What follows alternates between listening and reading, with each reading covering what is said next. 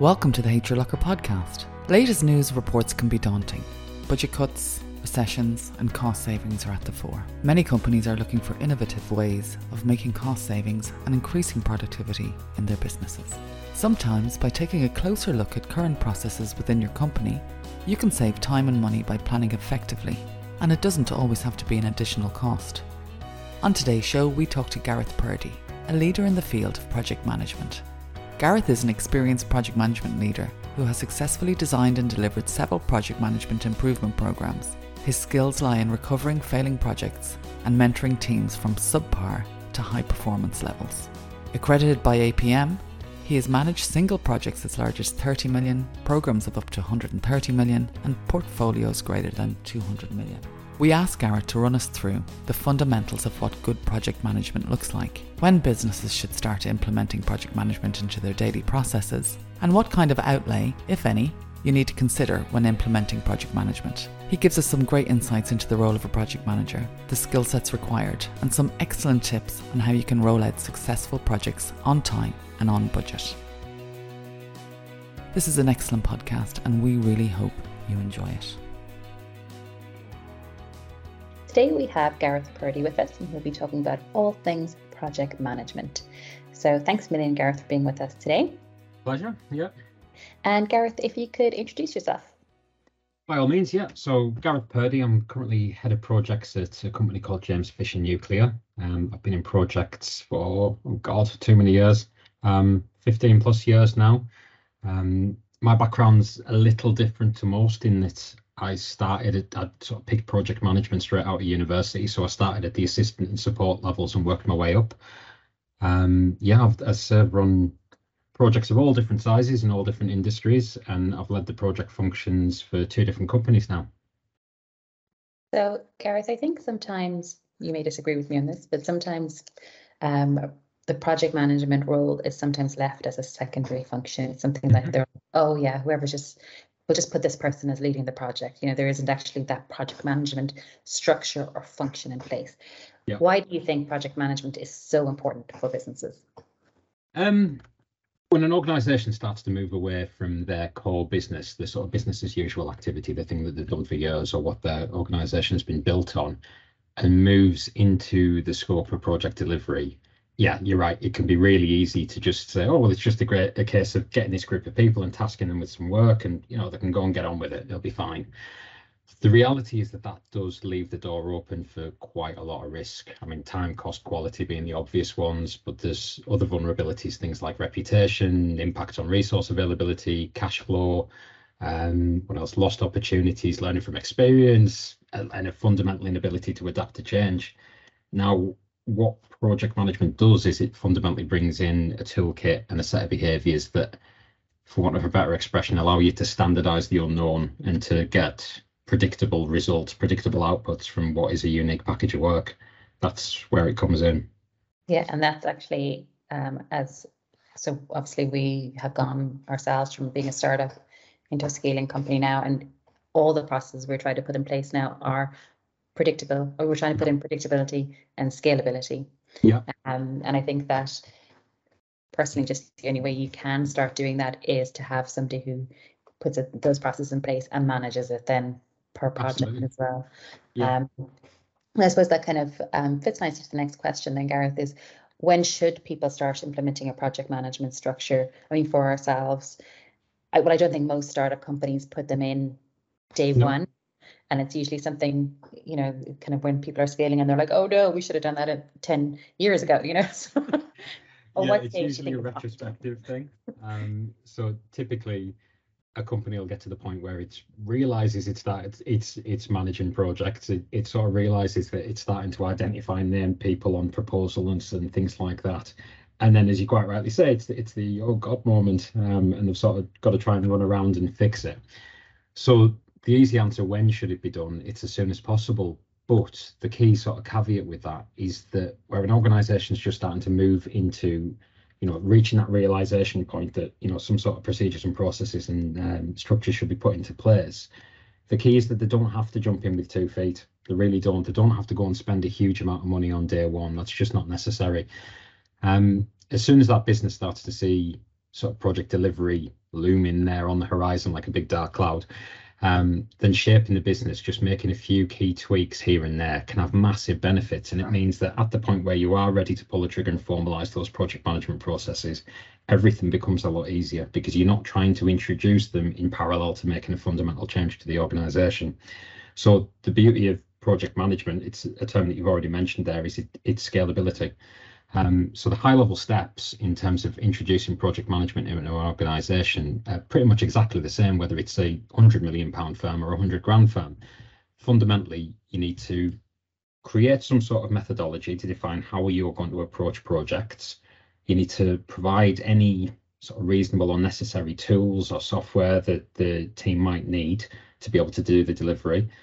You need to either appoint or train up um, somebody to do that, to act in that leadership role and to deliver the work. And then it's just a case of getting the feedback, measuring performance and continually improving. Now, none of that says go and spend a hundred thousand pounds on a piece of software. It doesn't say that. It's you it needs to come down to the sort of the attitude, the approach, and the strategy of the business leaders to decide what level of, of investment they're going to do to determine how far down the rabbit hole they go in each one of the tiers. And do you think, um, Gareth, obviously you're a project manager, obviously depending on the size of the, the company that you're working with, do you think project management is a specific role for somebody that that's their full-time job? Mm-hmm. Or do you mm-hmm. think it is something that somebody, um, perhaps like it's the BA who has that role or somebody with that it's part of somebody's role? Or do you think it is somebody's actual role, if that makes sense? No, I know I get where you're coming from. So do we need dedicated project mm-hmm. managers mm-hmm. in a business? Um, it depends on the business.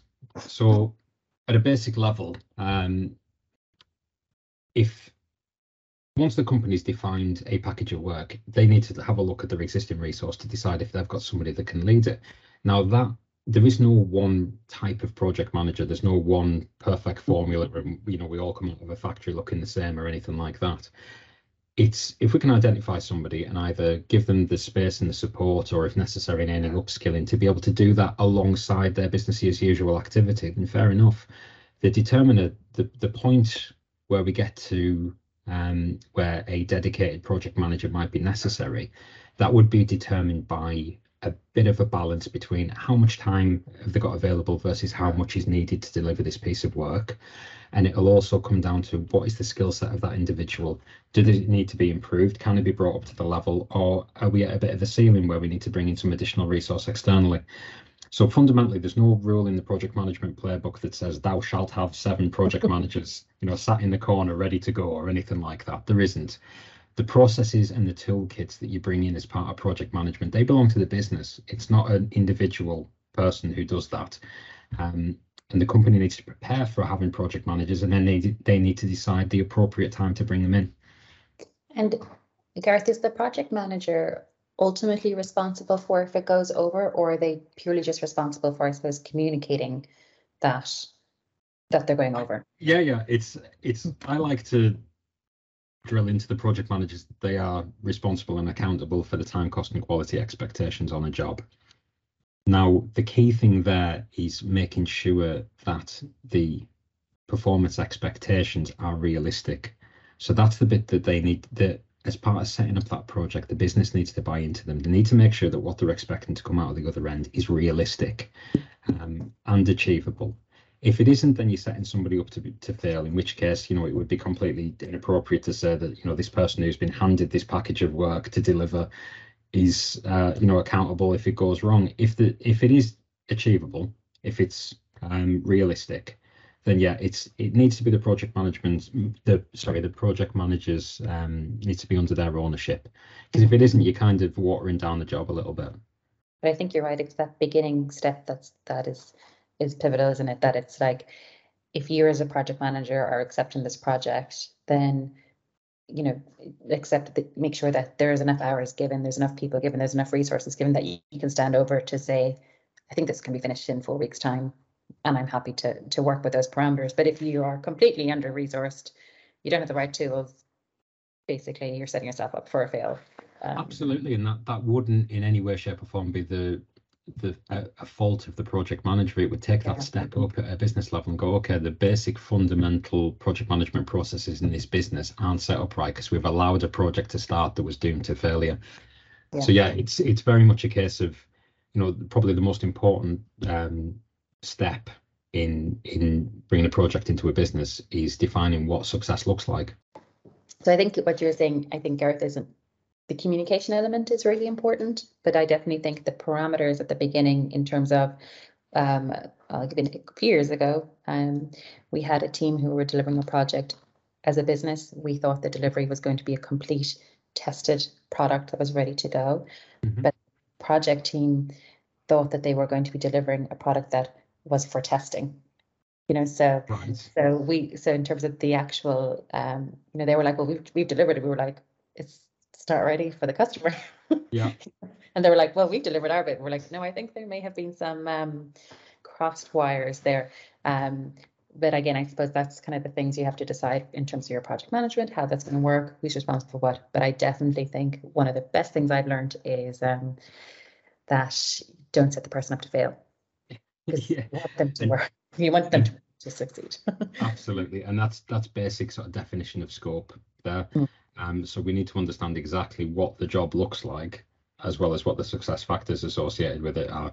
If we're just throwing the work out there and you know oh i think i know what i mean you know yeah exactly. somebody's somebody's going to make a mistake somewhere so i think um, a lot of companies when they're looking at their project management position like you said a lot of people just don't go out and hire somebody out of college you know with that a lot of people maybe would have come from kind of that background or be promoted from within if i was looking to promote somebody from within mm-hmm. Um, or if you were looking to promote somebody from within what skill set do you think would be kind of really good for that role yeah, it's um, there's a few key things that different people look for. So I've got my own personal things that I, that I keep an eye out for.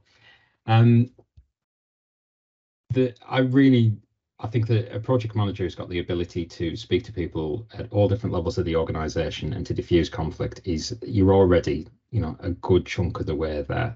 That communication skill can't be um, you know, we can't sell it highly enough. It really, really is very, very important it's that ability to motivate groups of people who don't work for you. You've got to remember, you know, typically there will be no line management responsibility there at all. It's people who can motivate them to deliver something that's outside of their usual day job. And that is a real skill. So you keep an eye out for those people who can always seem to get the groups to do different things. It's, you know, there's always somebody in the office who just has that ability to sort of flip between different groups. The other thing that I look for quite strongly is um, if you take the old uh, sort of adage if somebody can't see the wood for the trees. Mm-hmm. I look for people who look at the wood. Um, so you know, to use another term, somebody that can see the matrix. So you want somebody that can step in, see the entirety of a job, and recognise that there's individual tasks involved in it, rather than getting tied up and bogged down with the detail. And somebody that has that outlook, it's it's not a common thing to have that. Yeah. Beyond that, you're really looking at organisational skills and somebody who can follow process. Um, but there's a million different ways to, to find somebody who's suitable for a career in projects. Um, that's just some of my favourites. But actually, that's really interesting because um, one of the things I suppose I've really tried to concentrate on just within our own team is is that kind of agile approach that you're that you're kind of releasing as you go, or but throughout the organization, I bring it into marketing and and all, all aspects of the um, the company because I think if you're looking at a whole project as one task, you're just never going to get it done. You have to look at it as broken down into tasks, so at least you're at least you're getting a bit of the way, and you can measure it. That's uh, it. It's, it's, proper planning, um, which is you know it's, it's one of the absolute cornerstones of the job. And when we start talking about planning, people often start googling it, and that inevitably led to very complex systems and Primavera P6 and all sorts of things like that. Fundamentally, a project plan is just a very intelligent to-do list. That's all yep. it is. It's a list of tasks that you've got to do, and then typically you'll attach bits of data to each one of those to do items. So, you know, okay, it's that, and that'll require this amount of resource, and that person's on this rate. That means the cost's going to be this. You know, that task can't happen before that one, but these two can be done in parallel. Those sort of planning, it, it doesn't necessarily require any massive complex software system or anything like that. It's just a case of being organized and going through it and making sure that that plan is deliverable and achievable before you even turn the key. And do you think, Gareth, in terms of project managers, some people would probably just naturally work in certain industries, but is there a lot of um, kind of people moving between industries? Is it very transferable? And if you're working construction in terms of project management, is that kind of where you stay because those skills are specific to that industry, or do you think it's kind of transferable? But massively, massively transferable. So we've kind of fallen into a fallen into a bit of a habit in the UK where people do tend to pick a industry and stay in it. Um, but if you think about the skill set that's required to run a project, I'd say probably somewhere between 80 and 90% of it is completely and utterly transferable between different industries. The 10 to 20% is the nuances of the behaviors within each of those different uh, those specific industries. So if I was to use uh, IT or construction, they do have their own way of doing things. There are um, things that are taught as part of the management of project in those areas that aren't necessarily taught somewhere else but it is the little extras, the core skills that's required to run a project. It can be and should be massively transferable. There's huge benefits to people getting to work in different areas and different industries because, you know, we know this from, you know, the big movement away from job hopping being a dirty word and things like that, where bringing in a really sort of blended um, set of skills and experiences can have massive benefits. So it absolutely is transferable. It should be transferable. We just need to be better at it.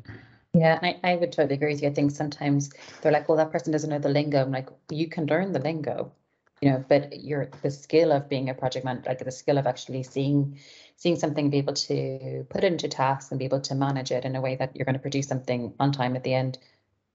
That doesn't matter. It's the same if you're in construction or pharmaceutical or tech. It doesn't. Exactly. You can learn the lingo. Yeah. yeah. so, but and then obviously some industries, um, I suppose, are are used to having project managers uh, you know, so that's probably kind of a natural fit that side of things. Yeah, there's there's sort of lower barriers to entry in some places because it's just an expectation that this is a role that exists within an organisation. Whereas others, if you said it, you know, people might look at you saying, "Oh, well, where are you going to get the money to fund that? It's an overhead cost. We haven't got the we haven't got the uh, the funding for that. Just make do with what you've got." So Gareth, we've, we've maybe looked at hiring or promoting from within. We've got our project manager now, and we're delighted with ourselves. Mm-hmm. Um, and that key, which I think we've both um, really looked at, is setting the person up for success. Yeah. Um, what do you think are the tips of kind of rolling out a successful project, or you know, how do you make sure that you are really creating your project management um, structure that it brings success? Okay, well, if I look at the structure part of it first, um, so be, just as we're starting to roll it out, the first tip I'd give would be don't confuse familiarity with knowledge. So project management is a term that gets thrown around a lot and it's very core. It's actually incredibly simple. It's delivering a unique piece of work to time, cost and quality expectations. You know, people hear the term all the time. It's banded around on grand designs all the time. You know, it, it's it's a very familiar um, a familiar term.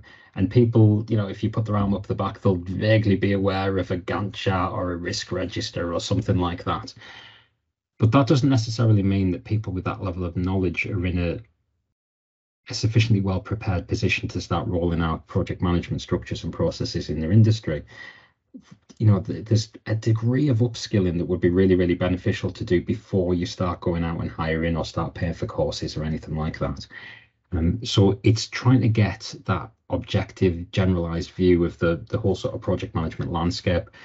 And the problem we've got nowadays is that as soon as you start to Google any of this or put it into YouTube or TikTok or whatever, it's generally people trying to, you know, push for courses or, you know, packages or something like that. There's generally an agenda there. So to get an objective view, I would encourage, certainly in the UK, would be going on the APM website, the Association for Project Managers they can give basic, sort of quite objective overviews of what projects are, what a team looks like, um, things like that. Another route is um, would be managing successful programs. So I'm sort of mixing and matching a little bit here between uh, project and program management. But that's another really good resource to sort of understand how your team might look like. And each one of those sources has some remember books. It's a, it's going back a bit, but yeah, each one of them has some very. but each, one has some very very approachable sort of uh, books that are available um looks like starting out in project management and this necessarily managing successful programs. A quick whiz of that by the senior leadership team of an organization or the md or whoever runs it just to upskill themselves a little bit so that they know what they're asking of people that would be of a massive benefit. Um, so that would be the first one.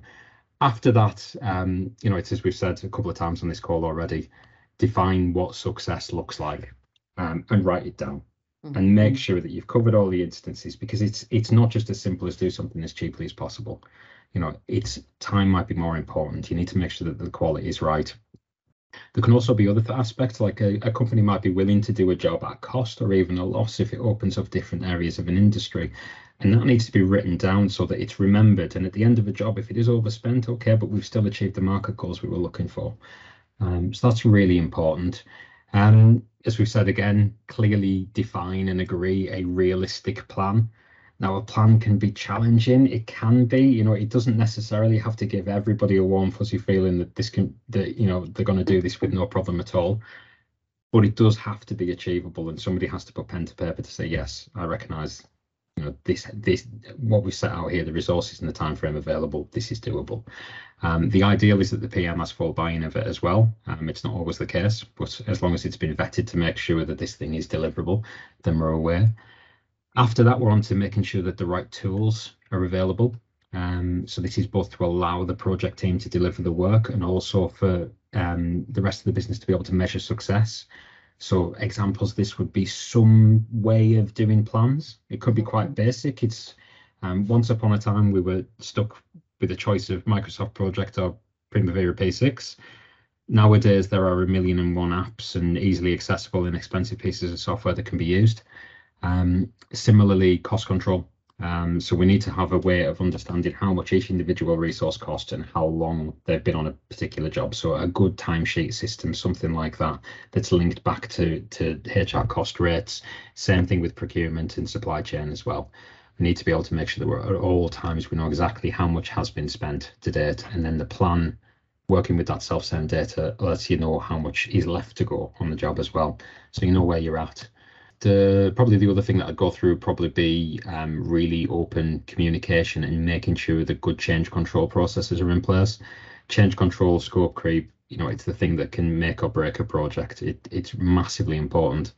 Um, quite often you see people that are so keen to make sure that they're impressing the customer, that the customer's always right and the customer's always happy, things like that, that they allow us to drift and get to a point where we spend more money than we should. So it's it takes a degree of control and the confidence to uh, to sort of have those conversations as well, um, to draw back where something creeps away from the original intended scope. Yeah, and I think on that point, it's it's just so important that the the PM is, I suppose, given the um, not authority, but I suppose given the understanding that if they come forward in the middle of the project, say, hey, half these people are around sick, or you know, I've come up with a problem, or the customer's asking something for completely different now or we have a problem here that um, you know that those signposts are given that the PM is allowed to come in and say there's a problem here and that the business I suppose deal with it in some way or uh, help them or do something you know they have to yeah. have communication it, it's I tend to I like projects to be run with with a really clear focus on risks and issues and mm-hmm. so risks can be positive there can be an opportunity there can be negative traditional risks and then we also have the issue side of things as well, which ties directly into what you were saying. There are things that can be managed at a project level, but there needs to be a mechanism to allow that escalation to get right into the hands of the people who can influence and make that uh, make the adjustment in the organisation. Um, we have processes in place that allow that to happen either on a regular basis as part of project reviews or in the intermediate time. Um, a lot of it comes down to the leadership style of the people um, who might get involved. And you know, we certainly operate a, very much an open door policy. Just come and yeah. tell us, you know, hold your hands up, let us know. We'll come and help where we can. What's the natural kind of career progression? Is it that, you know, that project manager? Do you go into a program manager then? Is there a portfolio manager? You know, what kind of natural progression is there? Yes, yes, and yes but it's not quite that simple. So if we set off a project support, so sort of an entry level role, we'll typically have something called something like a project assistant. Um, that would usually be an entry level role that might be appropriate for somebody straight out of school or university or brand new to the field doing the transfer across, something like that. After that, we get to um, a role which is sometimes called a project coordinator or a project engineer. Um, this is the role of sort of the understudy to the project management. It's a little bit senior in terms of project support, but not quite running their own jobs yet. Um, it's it's the gateway role to get in there. After that, we're at project manager. Now, some companies use the titles senior project manager or principal project manager. Others just use project manager, regardless of whether you're running a 20 grand job or a 200 million pound job. But typically, we have project managers and then senior project managers. Your senior project managers are the ones that are looking after much more complex, higher scale projects. Um, you know, um, after that, it's it's quite a common thing where people say, "Oh, it's a senior project manager," then it's program manager. Project management and program management are two different things with slightly different skill sets. So, project is something. It's you know, it's a a unique package of work that's delivered to deliver a very clear output. It's a something. Um, it's you know, it's a one-off. Whereas a program, there's a bit of a difference. Um, a program is more sort of a series of coordinated activities, be it a project or change management or business as usual activities. And the purpose of a program is to deliver strategic or otherwise significant outcomes and usually bring a benefit or a change to an organization. Now, the skills required are two slightly different things. There's a lot of crossover between the two, and some people do move between the two areas. I certainly have. Um, but there, there does need to be in a bit of an awareness. But it's not a program manager is not necessarily any more senior than somebody working in senior projects. It's just a different focus within the organisation.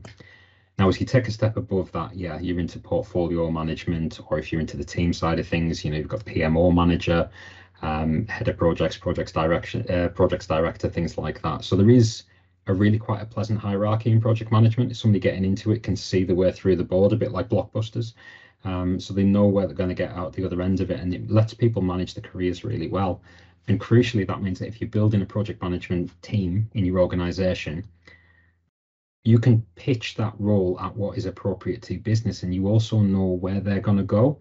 And there's a lot of support online, um, and in you know uh, the the various uh, project management associations where they can say what training is appropriate at different levels and what you can expect from diff- people at different levels.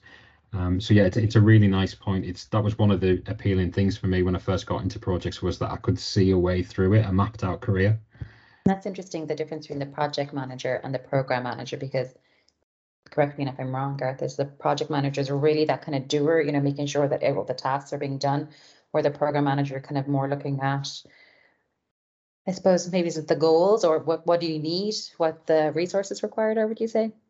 Um, there's the closer to each other than you might think, the more the the important differentiator is, uh, you know, we talked about what the success factors are, what we're looking for, what the scope of this is. It's a different um, set of criteria. So a program manager is typically more focused on the benefit that comes out the other end of it, okay. um, rather than the thing that comes out 1st mm-hmm. um, so they both would have to manage resources. They would both have to, you know, manage cost and things like that. There's no great difference there. Um, the thing that can sometimes be a bit confusing is that sometimes a program manager might look after a program that includes a project which is run by a project manager somewhere else. Um, but yeah, it's it's the the simple sort of key difference between the two. It's it's the focus and the understanding of what the impact of their delivery is. A project manager, as I say, will deliver an output. A program manager will deliver something that will benefit the organization. I definitely think that there's some great tools out there. I mean, any ones that you I mean, we use Microsoft projects here a bit. Obviously, we're doing our own project management system here. But there any tools that you really enjoy using or that have come in recently? Um, I don't know about recent ones. I mean, I am impressed massively with the amount of stuff. It, it seems like suddenly there's a whole new generation generating pieces of software for this, which I'm finding really, really interesting. Um, I know it's uh, my partner runs uh, quite a successful copywriting agency, and when she's managing her work, she was using a piece of software which I hadn't come across before, which was um, Asana. Um, and there's a lot of that ilk where it's it feels more app based and more approachable and more friendly. And the more approachable these things are, the more likely they are to be used. So it doesn't necessarily follow that you know nobody would turn their nose up at a more basic piece of software if it was being used effectively you know a user and operator will soon find the limitations and that's the thing that will trigger you moving on to a larger and more complex piece of uh, piece of kit um, we've recently done a transfer. It, it, we we've used like most organizations Microsoft Project in the past, and it's fine. It's familiar. You know, you you know it. Um, we've recently transitioned virtually all of our projects now, well, all of them, um, over to Primavera P6, which is a very specific, detail oriented piece of planning software. Um, that gives us a lot of benefits in terms of um, earned value management and resource management and things like that but that wouldn't necessarily be appropriate for a smaller business. Mm-hmm. Um, I'm, as I said, I'm I'm keeping my eye on the market a little bit, but I'm I'm very encouraged by the easier quick download, quick usable, you know, very accessible pieces of software. And I think it's it's it's kind of different areas. Like we would use Visual Studios VSTS for our development guides, but that does a whole different thing. You know, it manages the different environments that we have. It manages mm. different um, QAs and pushing different uh, releases and things like that. So it, I suppose, like it, it does something different more than just managing time. So that's kind of yeah. very specific. Um, but then if you're bringing project management, and I would totally agree with you, it does seem to be kind of popping up that um, project management, I suppose, used to be specific, in my opinion, used to be specifically for, well, we're delivering a, pro- a physical product. Whereas mm. now, kind of people have kind of taken that into their own side. I think maybe a bit of marketing are doing it or sales are doing it. You know, it's, it's more of a, even our own internal side, it's, it, we're doing a, our ISO project. And I was like, I need a project manager to manage that because I don't want, to, but you know, but to manage it because we're missing the, you know, we actually it's it's a whole project. There's loads of steps to it, and I need somebody to make sure that we're actually delivering it.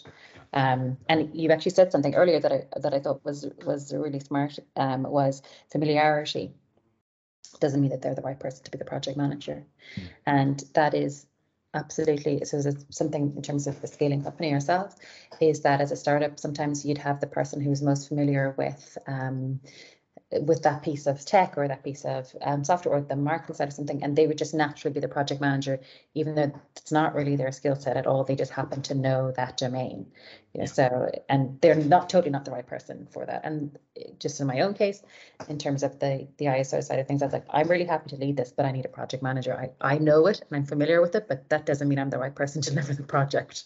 there are times where having a project manager who's not a subject matter expert are actually really beneficial because sometimes it's really nice to be the person in the room who asks the question that nobody else will ask. You know, that it's the amount of times that in the past 15, 20 years that I've held my hands up and said, listen, I'm sorry, I'm probably being thick here, but yeah. you ask the question and suddenly the room goes quiet because there really is that haven't considered that. So yeah, it, it absolutely isn't the case that a project manager needs to have very specific skills in an area. Sometimes it can help um, but fundamentally, their job is the delivery of a project, not necessarily being a subject matter expert. That's what our tech leads and experts are for. And frankly, you know, we need to pinch as much time from them as we need to deliver the project and then release them back into the wild to go and do some extra work somewhere else. Um, it's about making the best use of your resource. Yeah, I definitely, I definitely agree. And then sometimes I think if you're the person who kind of knows the domain, I think sometimes you kind of allow that feature creep coming in because you're like, oh, mm. that could be a really good idea. I do want that in there. Whereas at least the project manager, they're like, no, it's not in scope. yeah, yeah, it's being that gatekeeper, and you do see it. You you see it where you know a project does more of a technical drive than a commercial one. And that's typically where we end up seeing a product that is just outrageously brilliant and yeah. cost a fortune and is more than was asked for. it's never happened here. Anyway, uh, thank you so much, Gareth, for, for taking the time to talk to no me. Problem. Uh, if somebody wanted to contact you uh, to get all your project management, program management, for portfolio management information, um, expertise, uh, how how would they go about contacting you? Uh, best way would be through LinkedIn. Um, if you just find me, message me on there, absolutely fine. Perfect. So I'll have all your details there. Um, so again, thank you so much for taking the time, Gareth, and we hope you enjoy the rest of your Friday, and we'll talk to you soon. You too. See you now.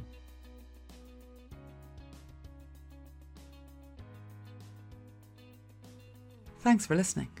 Check us out at hrlocker.com. The show was hosted by Christelle Rinn and produced by Jenny Martin. Subscribe to catch the latest episodes on iTunes, Stitcher, Spotify, or wherever you like to get your podcasts. If you'd like to feature, get in touch by emailing us at marketing at hrlocker.com. You can also follow HR Locker on Twitter, Facebook, and LinkedIn.